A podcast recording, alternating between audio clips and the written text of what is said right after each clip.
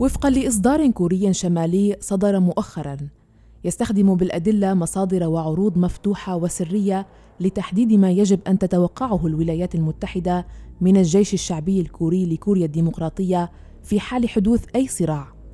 وفقا لهذا الإصدار فقد يكون لدى كوريا الشمالية أكثر من ستة آلاف متسلل يعملون نيابة عنها في الخارج. الزميل محمد طعاني سيشرح لنا لماذا. يحتوي الدليل الذي نشر في الرابع والعشرين من يوليو تموز على تقديرات جديدة لحجم وتنظيم الحرب الاستخباراتية الإلكترونية والوحدات الإلكترونية في كوريا الشمالية وعلى الأخص المجموعات التابعة لوحدة توجيه الحرب الإلكترونية في كوريا أو المكتب 121 يسمي الدليل مكتب 121 باعتباره المنظمة الأساسية المسؤولة عن حرب الكمبيوتر داخل جمهورية كوريا الشعبية الديمقراطية حيث يتحكم فيما لا يقل عن ألف متسلل من النخبة في عام 2010 والذين ركزوا على أنظمة الكمبيوتر في البلدان الأخرى. ففي عام 2009 تم تغذية المكتب 121 من قبل كلية مريم في كوريا الشمالية بمعدل ما يقارب من 100 متسلل للفضاء الإلكتروني سنويا وفقا للدليل. بالإضافة إلى مجموعة النخبة هذه يضم المكتب 121 أيضا أكثر من 6000 عضو يعمل العديد منهم من دول أخرى مثل بيلاروسيا والصين والهند وماليزيا وروسيا. وهناك أيضا أربع وحدات ثانوية أسفل المكتب وفقا للدليل.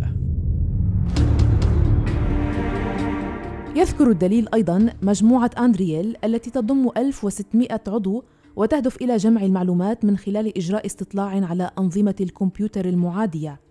كما سمى الدليل مجموعة بلونوروف التي يقوم أعضاؤها البالغ عددهم 1700 بتنفيذ جرائم إلكترونية مالية بالإضافة إلى فوج التشويش للحرب الإلكترونية وهي مجموعة القرصنة الوحيدة المعروفة داخل جمهورية كوريا الشعبية الديمقراطية.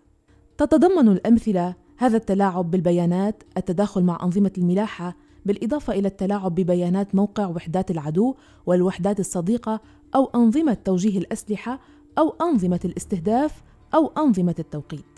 وذكر الدليل أن أي نظام قادر على الاتصال بالإنترنت أو متصل بالشبكة في خطر محتمل. لاحقاً وفي شهر تموز أيضاً صدر تقرير عسكري أمريكي بعنوان التكتيكات الكورية الشمالية أكد فيه الجيش الأمريكي المعلومات التي ذكرت في الدليل الصادر عن كوريا الشمالية التي ذكرناها في مطلع الحلقة حول أن كوريا الشمالية طورت قدراتها في الحرب الإلكترونية ويمكنها أن تنفذ بنجاح أنشطة حربية حاسوبية غازية من أراضيها الآمنة. وذكر التقرير أن تقديرات الأسلحة النووية لكوريا الشمالية تتراوح بين 20 إلى 60 قنبلة مع القدرة على إنتاج ستة أجهزة جديدة كل عام، مضيفاً أن التقديرات الأخرى تشير إلى أنه يمكن أن تمتلك ما يصل إلى 100 قنبلة نووية بحلول نهاية عام 2020. وأن كوريا الشمالية سعت لامتلاك أسلحة نووية لأن قادتها اعتقدوا أن التهديد بشن هجوم نووي سيمنع الدول الأخرى من التفكير في تغيير النظام. ويتوقع الجيش الأمريكي أن نظام يمتلك ثالث أكبر كمية من المواد الكيماوية على مستوى العالم والتي تقدر بما يتراوح بين 2500 و 5000 طن. في وقت سابق من شهر آب أغسطس الجاري حذر تقرير تم تسريبه للأمم المتحدة من أن كوريا الشمالية ربما طورت رؤوسا حربية نووية صغيرة بما يكفي لتثبيتها على صواريخها البالستية. وقالت الدول التي لم يذكر اسمها في التقرير أن كوريا الشمالية تواصل تطوير قدراتها النووية على الرغم من التوقف في الاختبارات الذي اتفق عليه كيم جونغ أون ودونالد ترامب في المحادثات النووية المتوقفة الآن. علما أن كوريا الشمالية لم تختبر أي جهاز نووي أو صاروخ بعيد المدى منذ عام 2017 عندما أعلنت أنها أكملت سباقها على القنبلة على الرغم من الشكوك الدولية. في ذلك العام أشرف كيم على إطلاق صاروخ هوا سونغ 15 البالستي العابر للقارات القادر على تغطية جميع أنحاء البر الرئيسي للولايات المتحدة وقدم التقرير المؤقت إلى لجنة عقوبات كوريا الشمالية التابعة لمجلس الأمن الدولي والمكونة من 15 عضواً وذكر التقرير أن جمهورية كوريا الديمقراطية الشعبية تواصل برنامجها النووي بما في ذلك إنتاج اليورانيوم عالي التخصيب.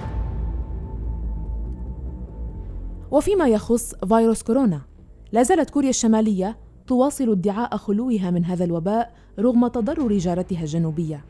فيروس كورونا الذي ملأ الدنيا وشغل الناس نظرا لتفشيه في جميع أنحاء العالم. أودى بحياة أكثر من 800 ألف شخص وأصاب حوالي 24 مليون. لا زالت تزعم بيونغ يانغ أن الوباء لن يطال أراضيها. ورغم هذه الادعاءات شكك مراقبون خارجيون بصحتها لأن كوريا الشمالية لديها حدود طويلة يسهل اختراقها مع الصين التي يبلغ طولها 1400 كيلومتر. عندما بدأ الفيروس في الانتشار في شمال شرق آسيا ومن المعروف أنها تعاني من نقص في البنية التحتية والعمالة للتعامل مع جائحة كورونا ومع ذلك فقد اتخذت إجراءات سريعة وأغلقت حدودها منذ أواخر يناير كانون الثاني وشددت إجراءات الحجر الصحي ووصفت حربها ضد الفيروس بأنها مسألة سياسية ستحدد مصير البلاد. أما كوريا الجنوبية فقد سحبت موظفيها من مكتب الاتصال المشترك في كايسونغ على بعد عشرة كيلومترات شمال الحدود بين الكوريتين خوفا من انتشار فيروس كورونا.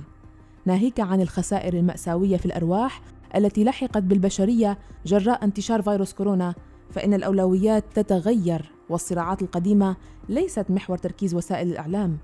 نعم هذا صحيح بالنسبة لوضع كوريا الشمالية في المجتمع الدولي.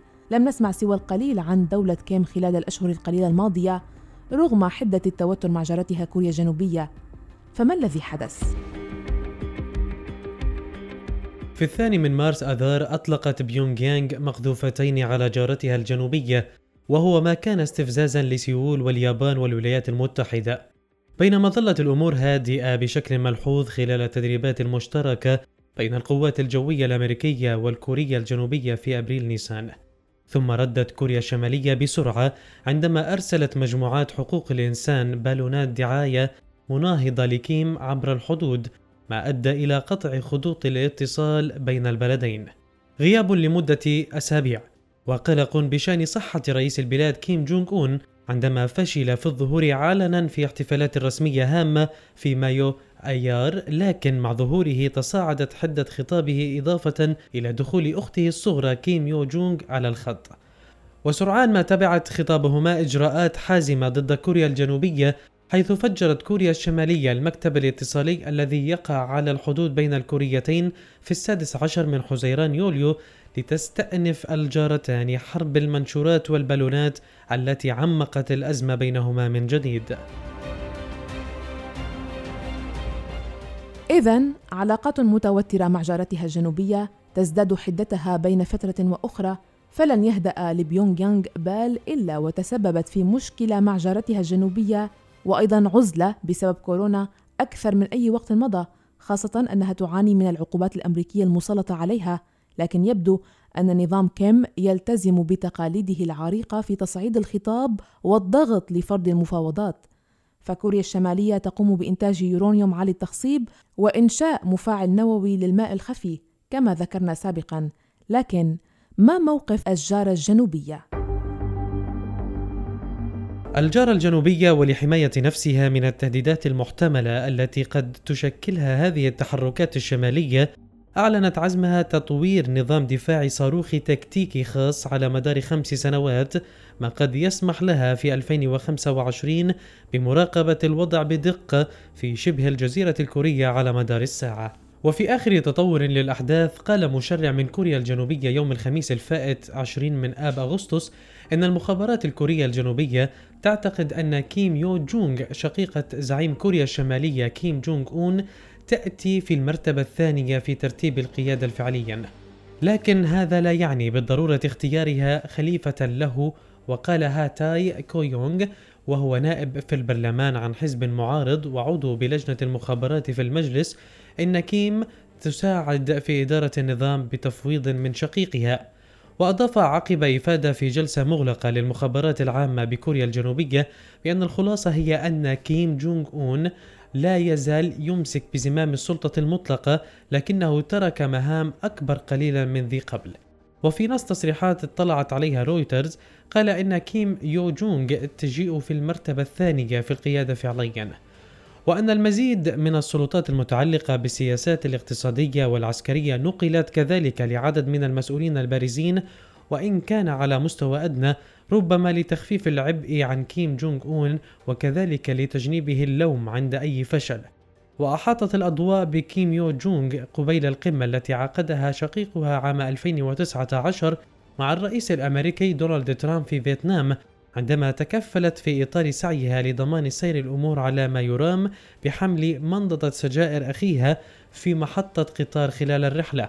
ويقول محللون إن دورها البارز في الحملة على كوريا الجنوبية هذا العام يلقي الضوء على دور سياسي كبير يتجاوز مجرد كونها مساعدة كيم فقد أصدرت أولى تصريحاتها الرسمية التي أنهالت فيها بالنقد على دولة المجاورة وصورتها وسائل الإعلام الرسمية الشمالية باعتبارها صانع قرار.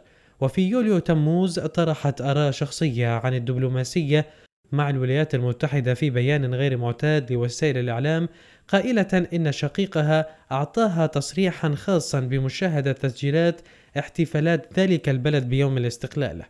وعندما ثارت شائعات وتكهنات في إبريل نيسان بشأن صحة كيم جونغ أون كان ينظر لشقيقته باعتبار أنها ربما تحل محله للبقاء على حكم العائلة إلى أن يكبر أحد أبنائه. لكن موقع NK News الذي يتخذ من سيول مقرا له ويرصد أخبار كوريا الشمالية قال إن كيم يو جونغ غابت عن حضور عدد من المناسبات رفيعة المستوى في الفترة الأخيرة. منها جلسة موسعة لحزب العمال الحاكم يوم الأربعاء التاسع عشر من آب أغسطس الجاري. ومثل هذه الجلسات الموسعة لا تعقد إلا بشكل نادر.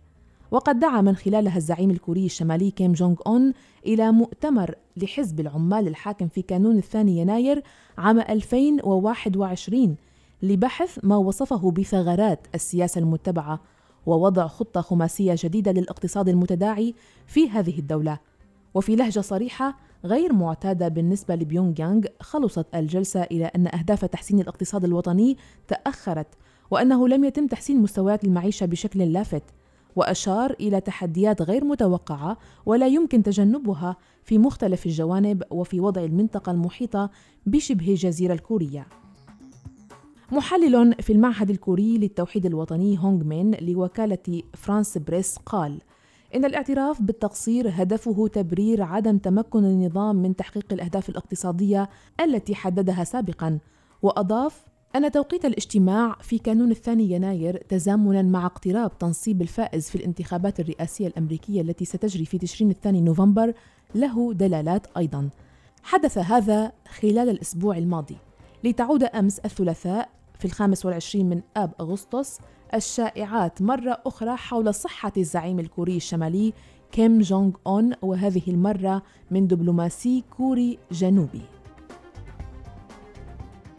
تشانغ سونغ مين المساعد السابق للرئيس الكوري الجنوبي الراحل كيم داي جونغ قال إن بيونغ يانغ تخفي الحقيقة بشأن تدهور صحة زعيمها وأنه يستطيع تفسير ذلك بأن الزعيم المصاب بجنون العظمة كيم جونغ أون طريح الفراش وفي حالة غيبوبة بحسب ما نقلت صحيفة ميرور البريطانية. وتطرق سونغ مين في تصريحاته لوسائل إعلام محلية إلى أن هيكل الخلافة لكيم جونغ أون لم يتم تشكيله بشكل كامل بعد. رابطا بذلك الأخبار الأخيرة التي ذكرت أنه تم تمرير السلطة إلى شقيقته كيم يو جونغ وأن هذه الخطوة جاءت لعدم ترك فراغ في السلطة لفترة طويلة. وتشير بعض التقارير أن كيم يو جونغ ستتولى السلطة حتى يكبر أحد أبناء الزعيم الكوري الشمالي ما يعطي صورة عن الطريقة التي يفكر فيها كيم جونغ أون بجعل الحكم في البلاد بالوراثة. وكانت وكالة الاستخبارات الكورية الجنوبية قد كشفت قبل أيام أن زعيم كوريا الشمالية كيم جونغ أون فوض جزءا من سلطته لأخته الصغرى كيم يو جونغ ومساعديه المقربين للإشراف على شؤون الدولة.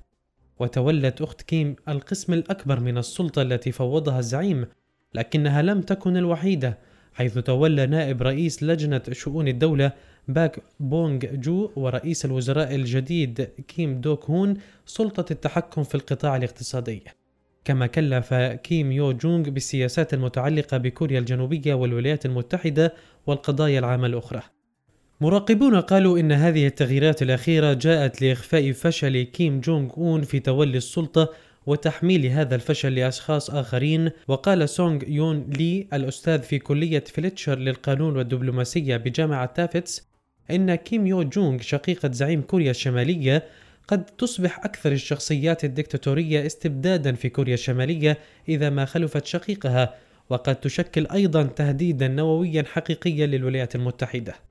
ويتوقع لي أن تثبت يو جونغ أنها دكتاتور قاس وقال إن الطريقة المتاحة لها لبناء مصداقيتها لا تتمثل في أن تلعب دورا لطيفا بل في أن تكون دكتاتورا قاسيا على شعبها ويشكل تهديدا نوويا حقيقيا للولايات المتحدة.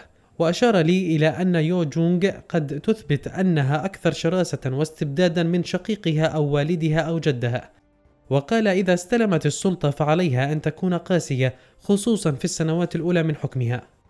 من جهته قال العقيد المتقاعد في الجيش الأمريكي ديفيد ماكسويل لم أرى أي مؤشر على كيفية حكمها لكن تخميني هو أنها ستحكم بقبضة من حديد. وسط هذه الشائعات والتكهنات التي تدور حول صحة الزعيم الكوري الشمالي كيم جونغ أون زعم أحد الخبراء في المنطقة أن الدكتاتور ربما يكون قد مات بالفعل. وهو ما ادعاه الصحفي المتخصص في شؤون كوريا الشمالية روي كالي قائلا قد تكون مسألة وقت فقط قبل إصدار إعلان رسمي وتأكيد شقيقة كيم كيم يو جونغ خلفا له.